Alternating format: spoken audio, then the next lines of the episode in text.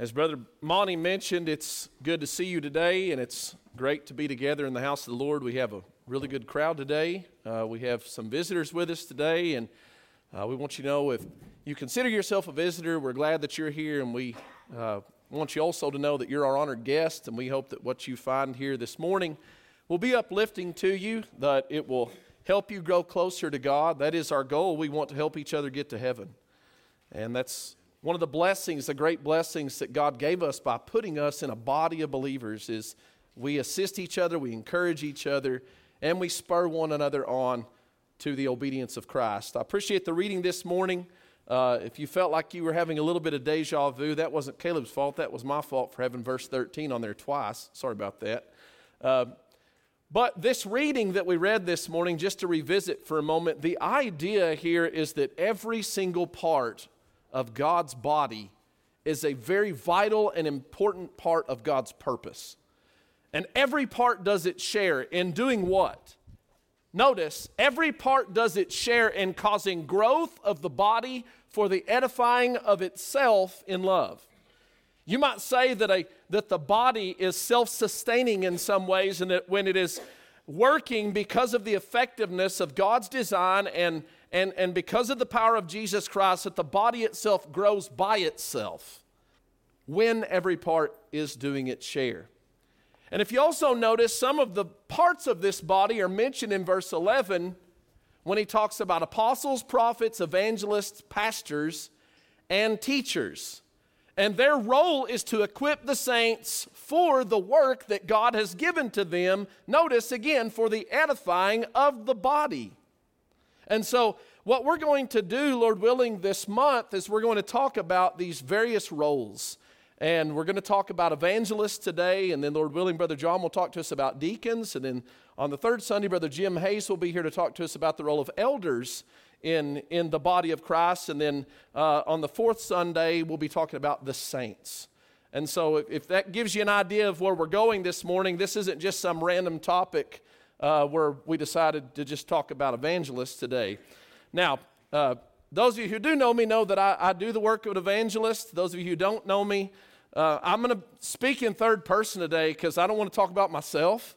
Um, and, and it's not really going to be my explanation necessarily of the role or the work or the duties of an evangelist. But I think it's important that we, when we talk about evangelists, that we disabuse ourselves from any preconceived notions that we might have because of how the world uses the term evangelist and just look at the Bible. And so I, I, hope that we can do that, and I hope that I objectively convey that this morning as we look at the scriptures and we view what is God's role for an evangelist. 2 Timothy chapter 4, verses 5, Paul said, But you be watchful, in all things endure afflictions, do the work of an evangelist, fulfill your ministry. So, Paul, as he writes to this young evangelist Timothy, he admonishes him to do the work of an evangelist. Now, maybe you've heard somebody say, We're all evangelists.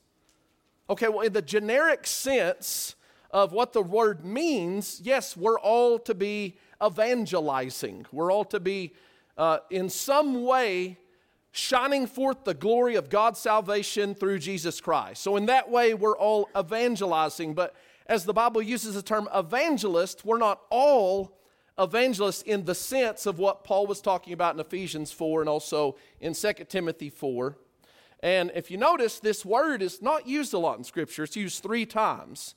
And so, in those three times, it is referring to the specific role or office, we might say, of evangelists within the body. Now, this root word 2097 is the word that's translated gospel. And so you just see in the root word that evangelist work is all about what? The gospel.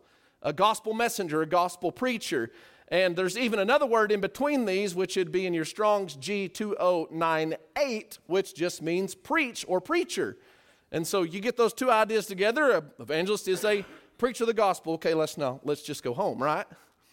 Well, actually, the Bible has a lot to say. Even though the word is only used three times, the Bible has a lot to say about evangelists, and we'll talk about that more in just a moment.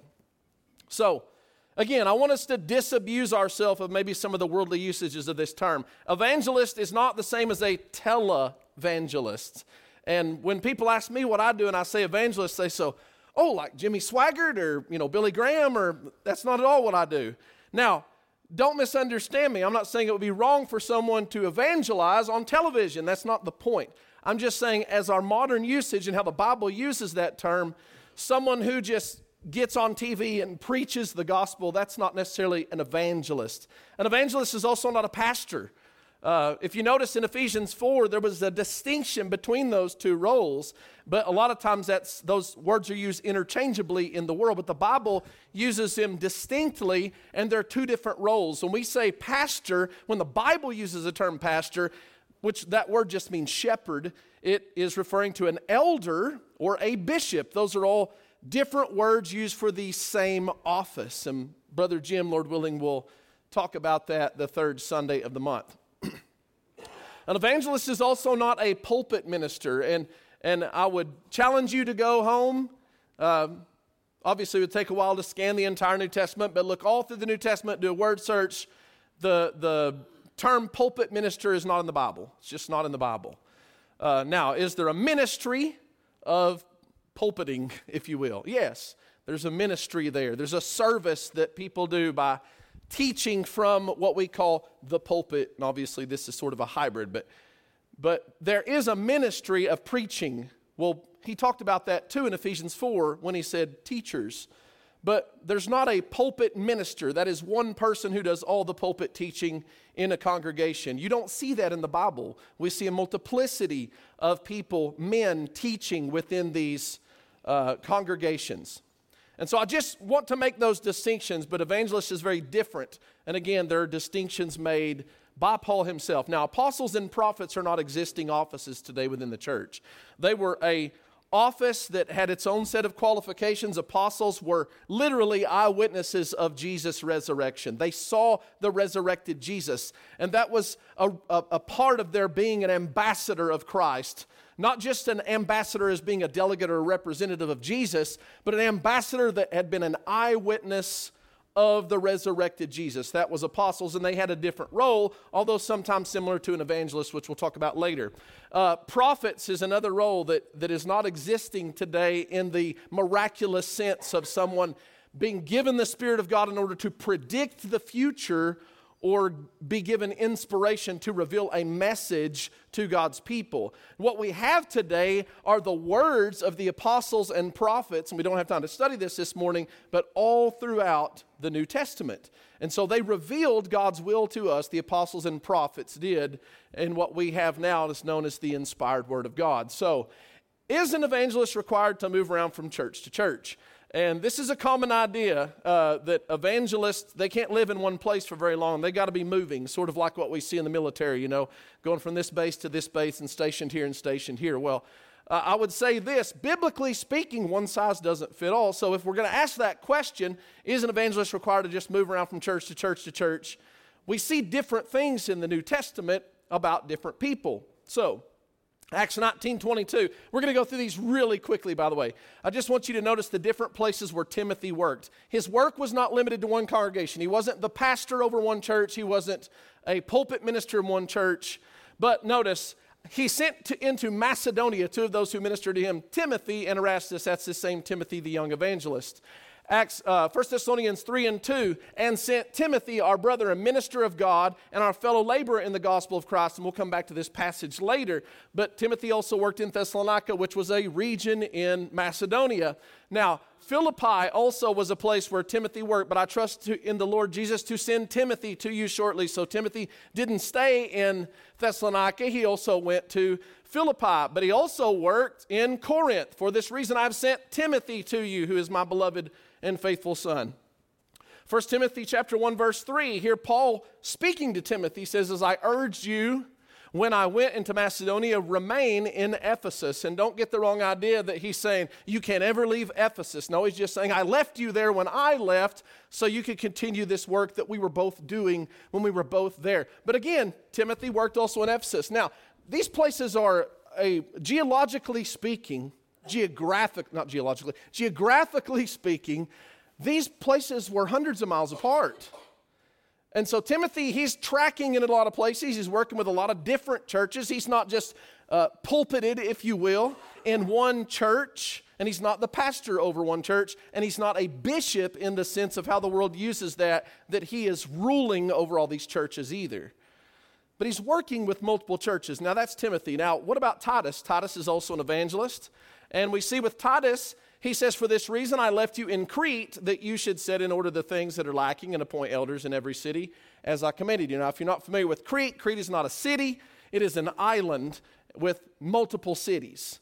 And notice he says, I want you to work in Crete and ordain elders where? In one church? In one congregation? No, in every city. So you see that Titus's the scope of his work was broad. It wasn't just in one congregation of the Lord's church, but it was in multiple congregations of the Lord's church. Then we have Philip. And if you remember Philip, Philip is in Acts chapter 6. He's one of the seven that had his, the, uh, the apostles laid their hands on him and they ordained him to uh, oversee tables in distributing beneficiary, uh, benevolence rather, to widows. And, but what else did he do? Well, he preached the gospel. And if you go back in Acts chapter 8 early, he went to Samaria and he preached the gospel in Samaria. And then later, God calls him to go down on the what we call the Gaza Strip and preach to an Ethiopian eunuch. And then after that happens, he's caught away by an angel, and it says Philip was found in Azotus. And passing through, he preached in all the cities till he came to Caesarea.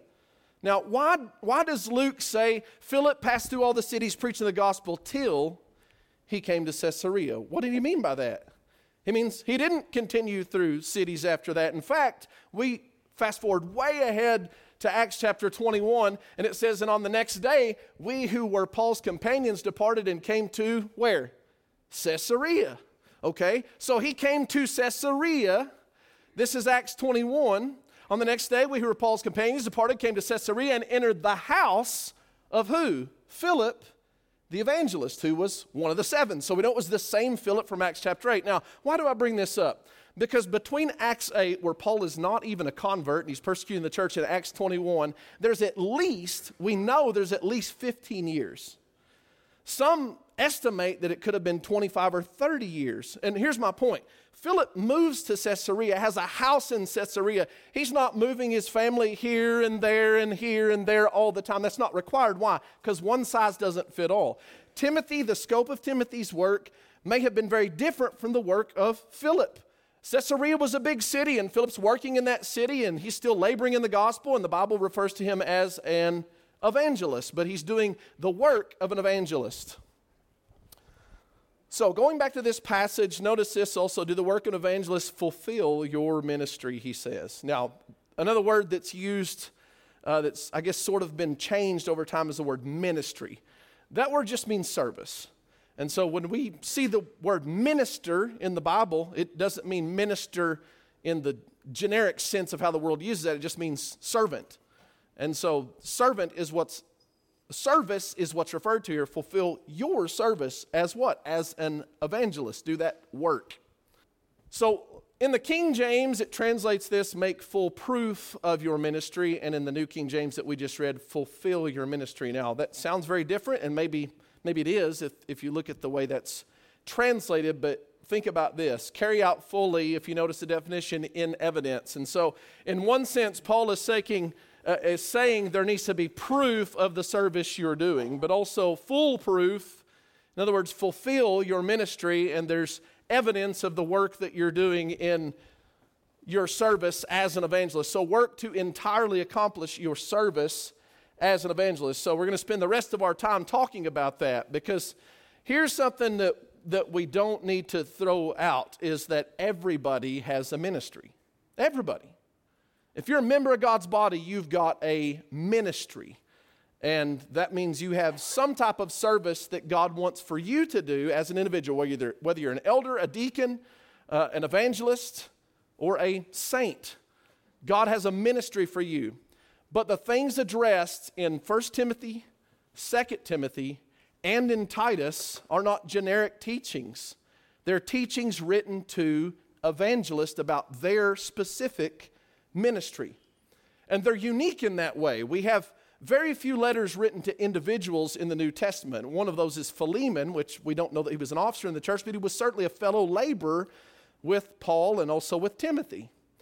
But these three letters are written about the specific role of evangelist work, and there's 13 chapters written about the work of an evangelist. Now, you may think, well, that's not very much.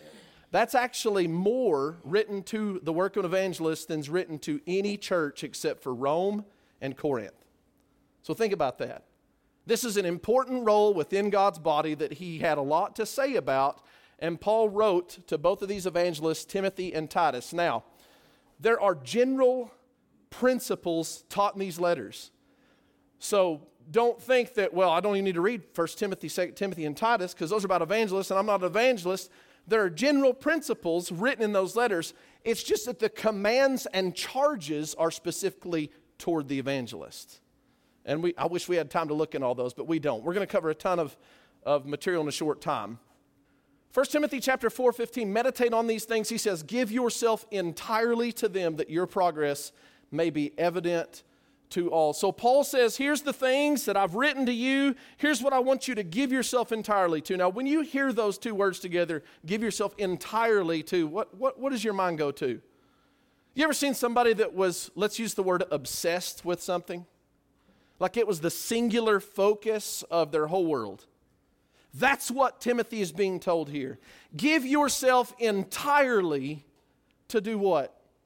To work in the realm and service that God has called you to work. This needs to be the apple of your eye. It needs to be what all of your labor and your work is toward. And if you do that, your progress will be made evident to all. Everybody will see the growth in you, Timothy, as an individual if you'll give yourself entirely to them. And what were those things?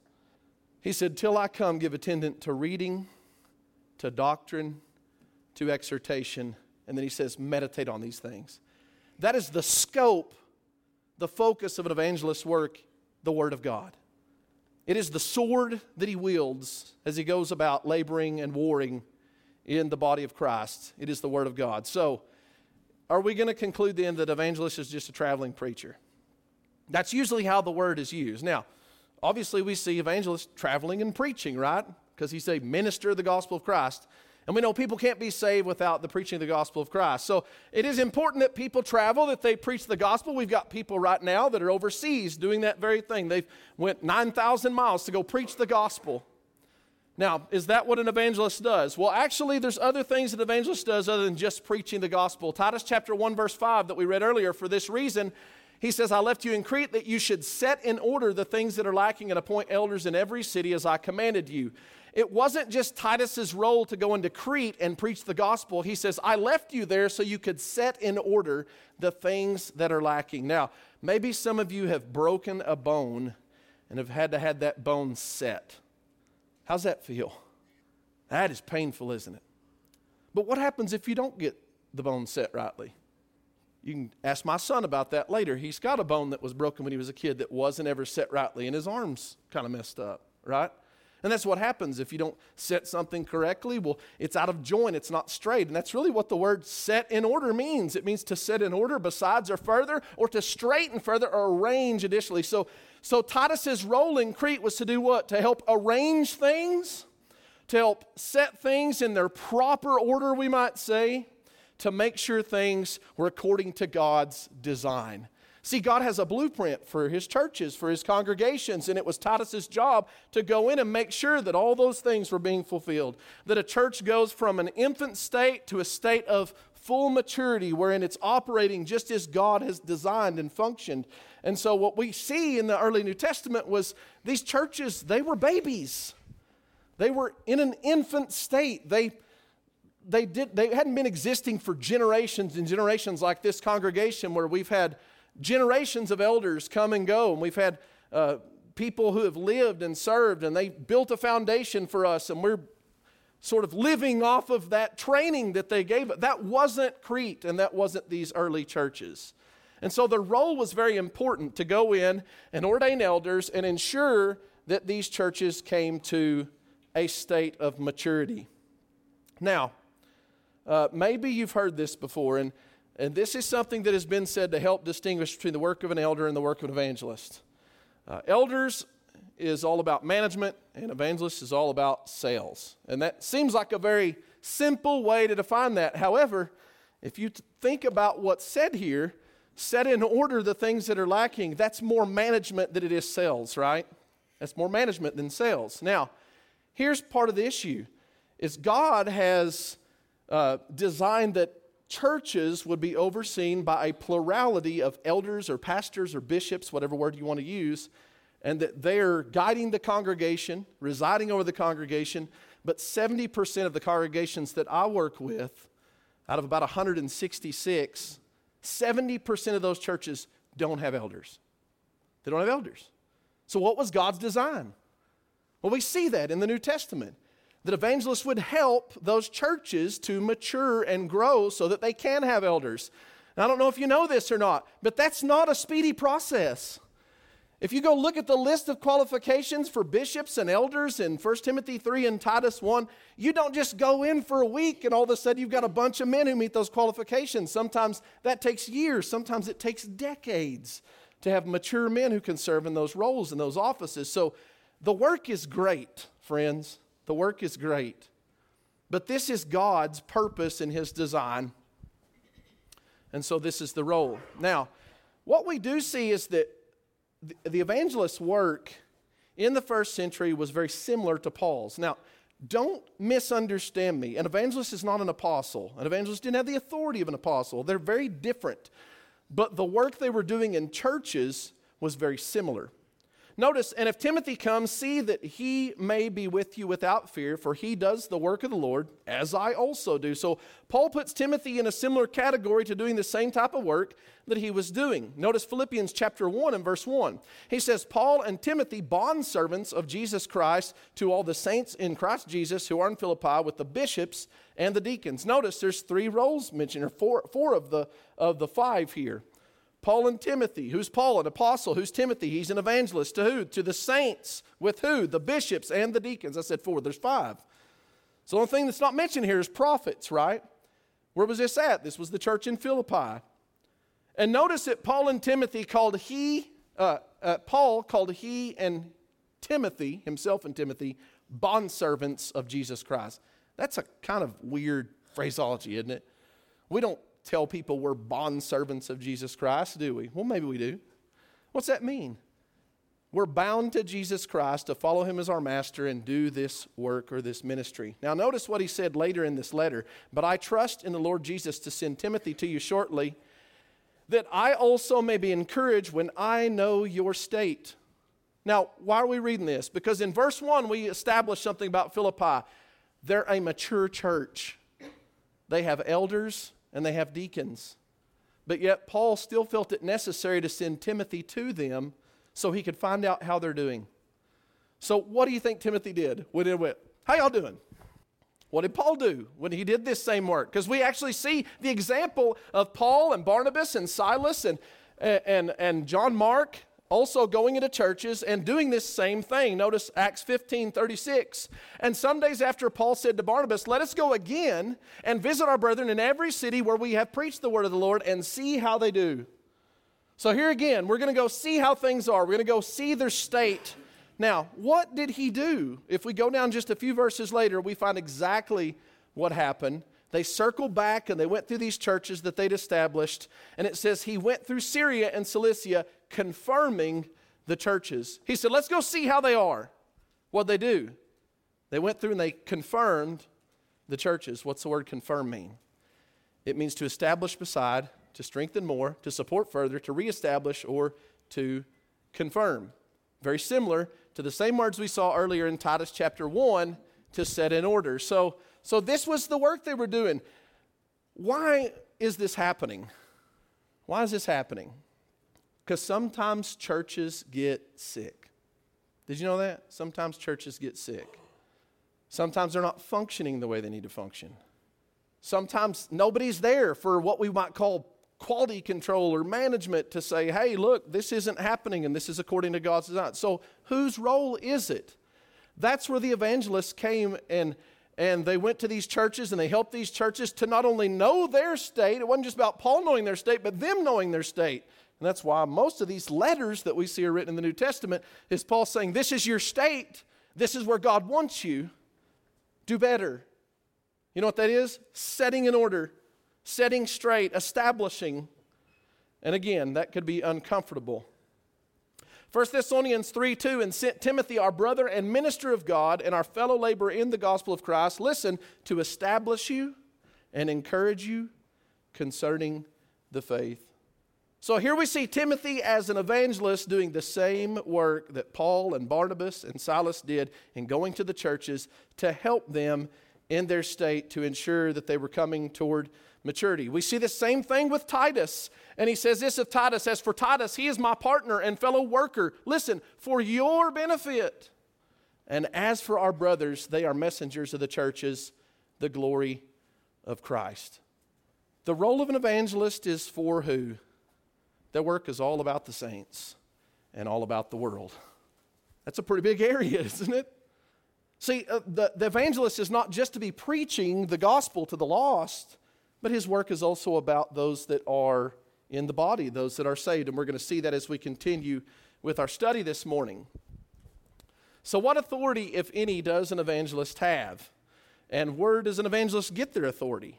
You know, that's something I never knew growing up as a kid. I, we had evangelists coming here all the time, and, and I didn't know how they got that authority or, or how they were trained. And I wish we had time to go into the training of evangelists. We simply don't have time to do that. Uh, but I will say, if you look through the book of Acts, you're going to see exactly how Timothy and Titus were trained. They were trained by Paul. What they do? They went with him. He showed them what to do. He wrote them these letters and instructed them and said, "Here's your work, and here's what you do, and here's how you behave yourself, and here's what you need to do." So, one of the things that we see in 1 Timothy chapter 4 is Paul writes to Timothy says, "Do not neglect the gift that is in you, which was given to you by prophecy, with the laying on of the hands of the eldership." Now, if, if you're a King James person, that word is presbytery, and again, same word uh, or same idea, presbyter elder, bishop, pastor, same roles. We had elders laying their hands on evangelists and sending them out. And again, I wish we had time to go into this in further detail, but you actually see that in the book of Acts. And the idea of appointing or ordaining an, an evangelist is very similar to sending them out. And there was actually a time when the Holy Ghost came and said, Okay, Paul and Barnabas have been there for long enough. I got work for them to do send them out. And so they laid their hands on them, they sent them out to go do that work. They were commissioned, if you will. And that's why Paul even talks about it in Romans chapter 16 when he says, For how beautiful are the feet of them that preach the gospel of, of Christ. But he says, How will they preach unless they be sent? So we got to find people, we got to find men that are, that are equipped with this and send them out so they can go and they can preach the gospel. And the elders gave them that authority. So, this is interesting. Elders ordain evangelists, evangelists ordain elders. And that may be a chicken and egg question for you.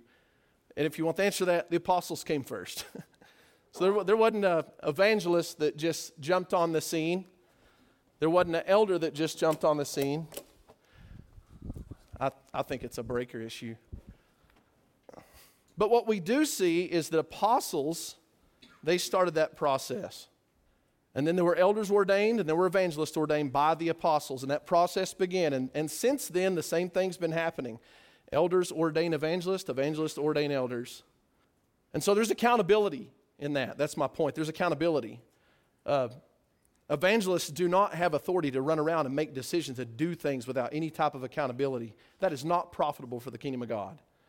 It's not profitable for the kingdom of God for elders to run around and do whatever they want without accountability. And here's what we're going to see is that those two, those two offices, while different, they work in tandem and in correlation with one another for the saints and for the good of the saints and for the edifying of the body of Christ.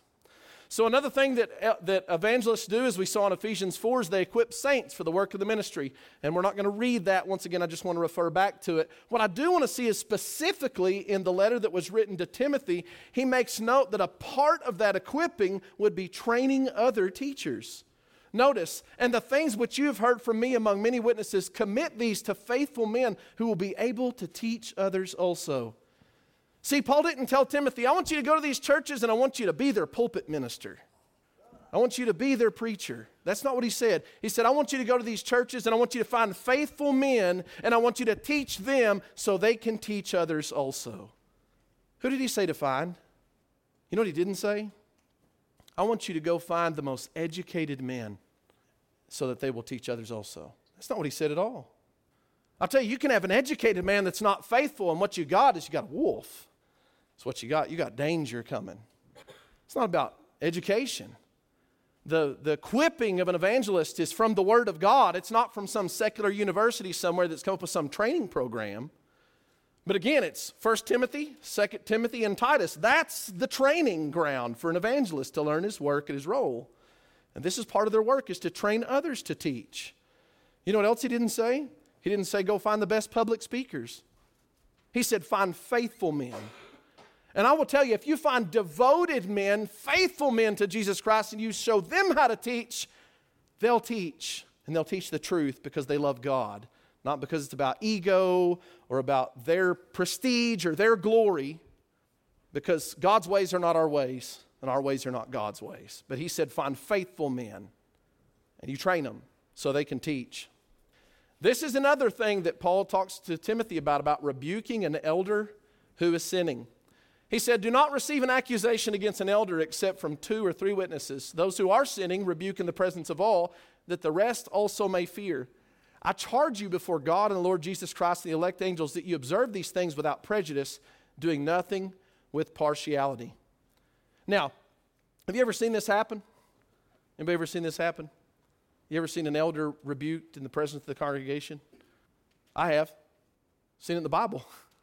Paul talks about it in Galatians where he withstood Peter to the face because he was to be blamed because he had divided the church there in Antioch. And, and he, he didn't do it the way we would think to do it. it. You know, we, we would think, well, let's take this person aside and let's have a quiet conversation. He said, I withstood him bef- uh, to the face before them all. I said to him, before them all. Why did he do that? This is Peter. Come on, man. You can't do that to Peter. You can't call him out like that. Actually, notice what he says again in verse 21. I charge thee before God and the Lord Jesus Christ and the elect angels that you observe these things without prejudice, doing nothing with partial. Doesn't matter that it was Peter. He said, Don't you be partial in this. Sin is sin, and sin needs to be called out. Now, how many times have we seen this happen? You know what we call this? The nuclear option. And I'll tell you, people accuse elders of things all the time. And I will just say, as an evangelist, do not receive an accusation against an elder except from two or three witnesses. You know what he's saying? Verify. Verify. We've seen in our numbers study what happens when God's people rebel against the leadership he's ordained, haven't we? We saw that. Listen, elders of the church are ordained by God's word. You know what that means? Unless they're violating God's word, they're not in need of our rebuke, of our complaints, of our criticism, of our scrutiny. But he says if they're sinning and they're practicing sin, and that's been verified by multiple witnesses, then you rebuke them so that others may fear. Because it's not about them and it's not about you. This is about God's will. I'm glad that doesn't happen. I'm glad that doesn't happen. But do you see the accountability? You know what? If an evangelist needs to be set straight by an, by an elder, that needs to happen. We're accountable to one another within this body. And God did not give anybody authority to just run around and do what they wanted to and use judgment that is contrary to God's word. So there is authority, but it's limited authority. Notice what he says these things command and teach. You know what he didn't say to Timothy? You go in there like the new sheriff has rode into town and you set these people straight. No, he said, I've given you the list of things that are the will of God, and those are the things that you command. You tell them what God said, what God's will is. Evangelists don't get to come in and, and make policy for churches, they don't get to use judgment in order to uh, set congregations fitting toward their preferences.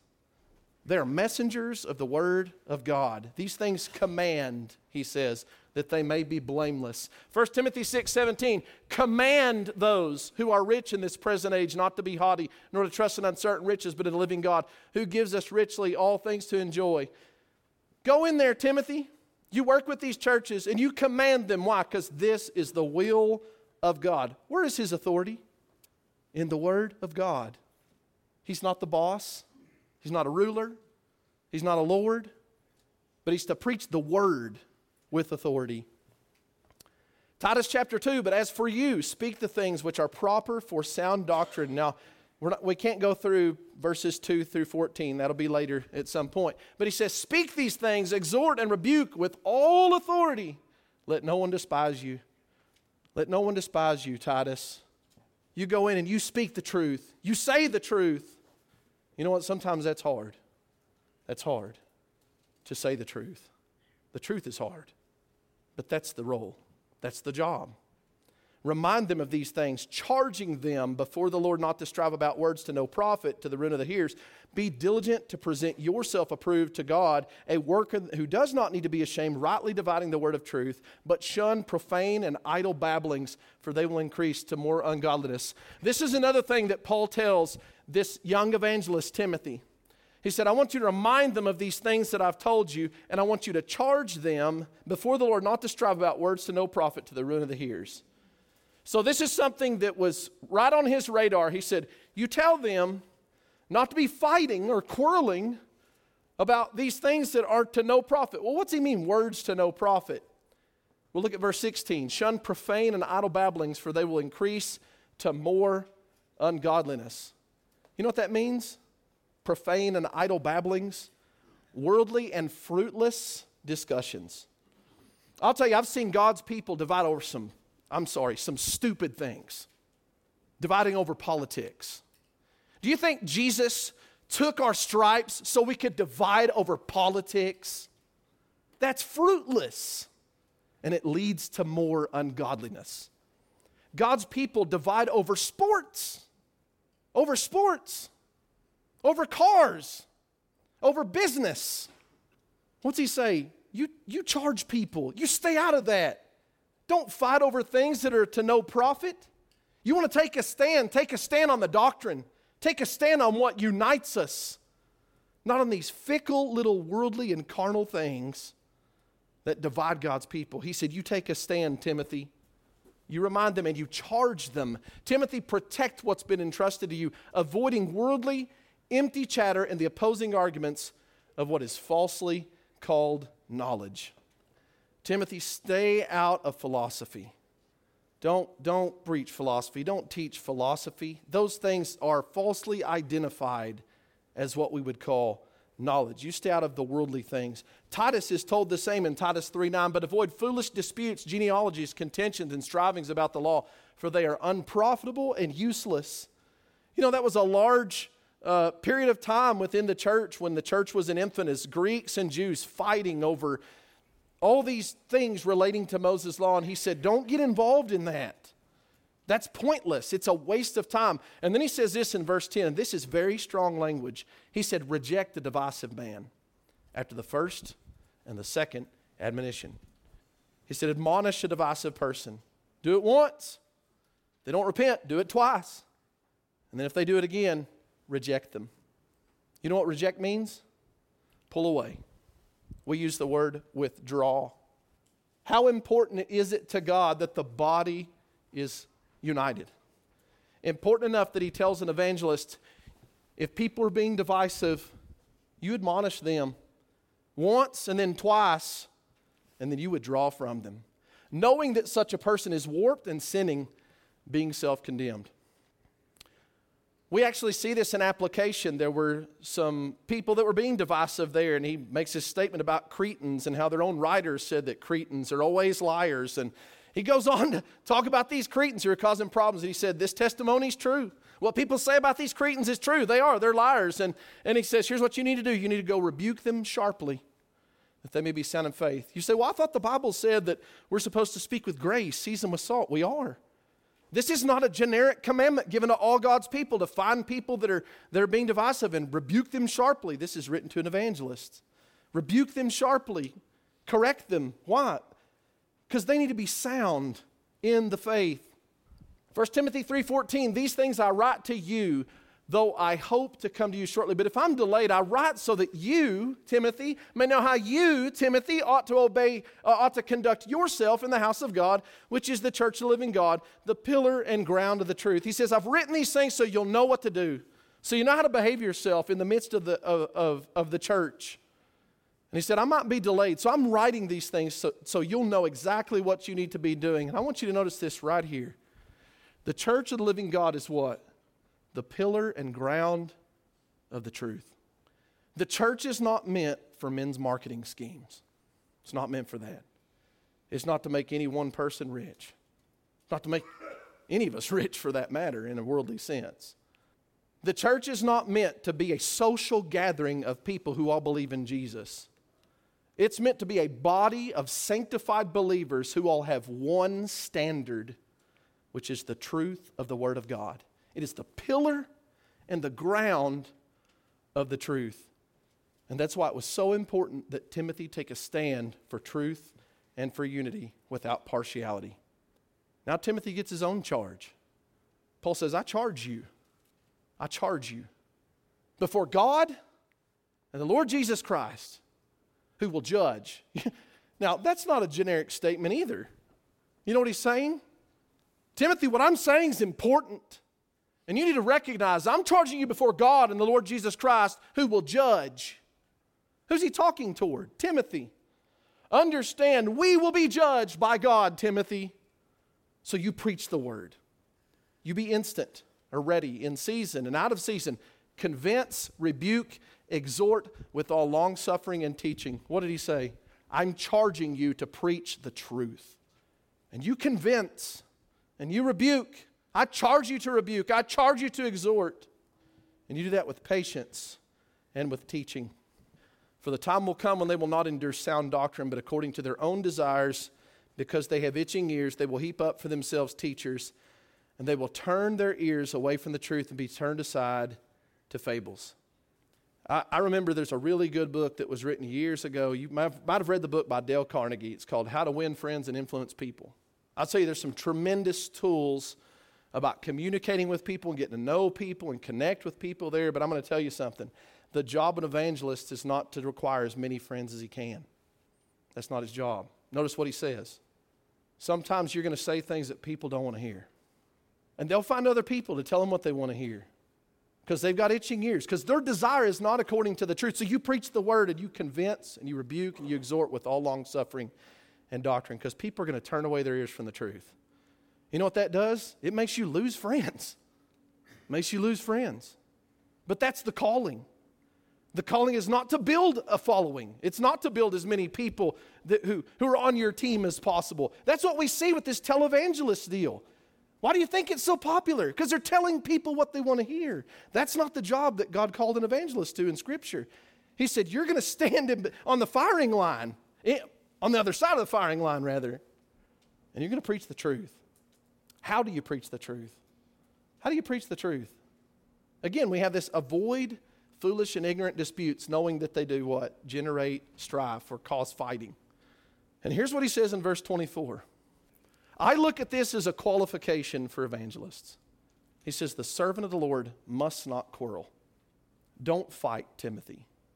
My, my job as an evangelist is not to debate. It's not.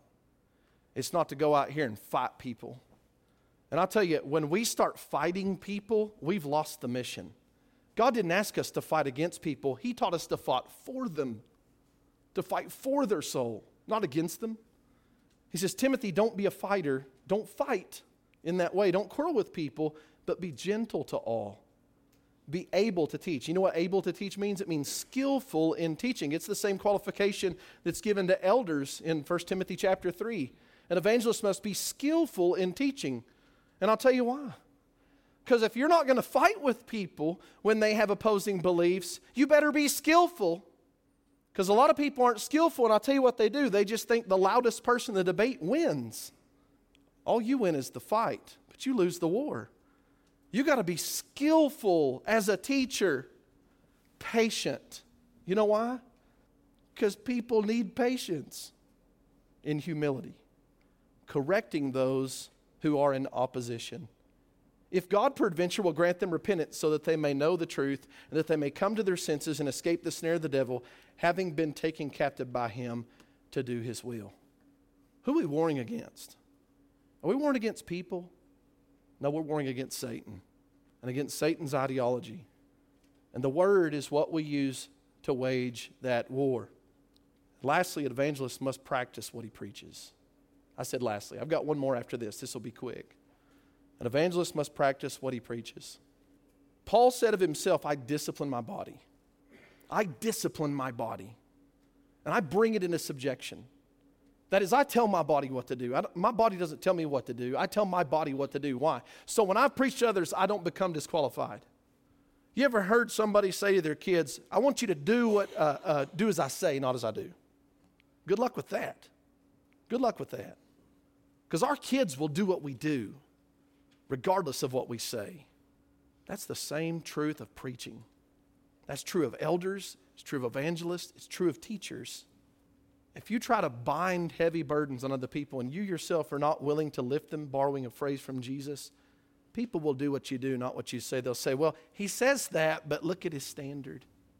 And so an evangelist preaches with his life as well. Let no one despise your youth, but be an example to the believers in word, in conduct, in love, in spirit, in faith, in purity.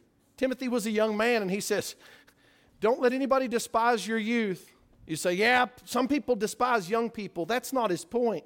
Think about this. Timothy's going to all these churches and trying to set them in order. And what's the easiest out for people? You don't know what you're talking about. You're a young guy, you're a young man. I know how young, young Timothy was, but I do know this. He was young enough that Paul said, You need to be concerned about your youth getting in the way of your work. And so here's what you need to do you live it.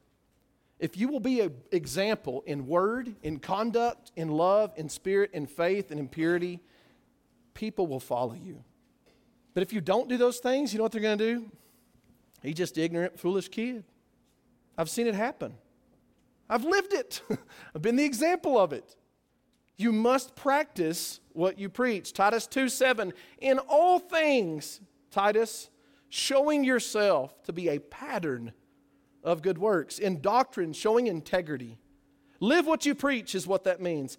Reverence. You know what that word reverence means? Honor. Be honorable.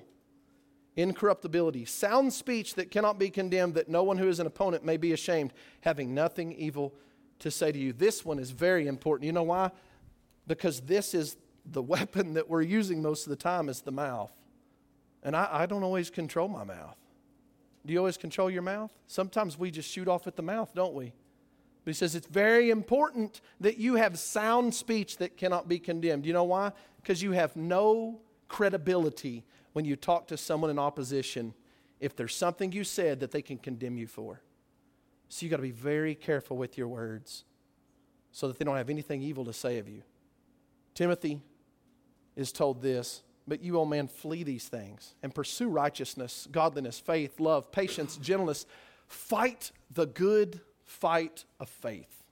Fight the fight of faith, Timothy. Lay hold on eternal life, to which you were also called and have confessed the good confession in the presence of many witnesses. Pursue is a really strong word. You ever been pursued by someone? Then you'll know that's a strong word Timothy, pursue these things and fight. Fight the good fight of faith. If you're going to fight, you must be willing to suffer. This is a calling. He says, Remember that Jesus Christ of the seed of David was raised from the dead according to the gospel, for which I suffer trouble as an evildoer, even to the point of chains, but the word of God is not chained. He said, Timothy, uh, Timothy, I am suffering uh, trouble as an evildoer. People are looking at me like I'm a criminal, even to the point where I've been arrested. But he said the word of God still has free course, it's not chained. Therefore, I endure all things for the sake of the elect, that they also may obtain the salvation which is in Christ Jesus with eternal glory. And he says this Therefore, do not be ashamed of the testimony of our Lord, nor of me, his prisoner, but share with me in the sufferings for the gospel according to the power of God. There's a cross that must be borne in carrying the message of God. And any of you who have done it know that's true, don't you? We go back in the Old Testament, you know what we see?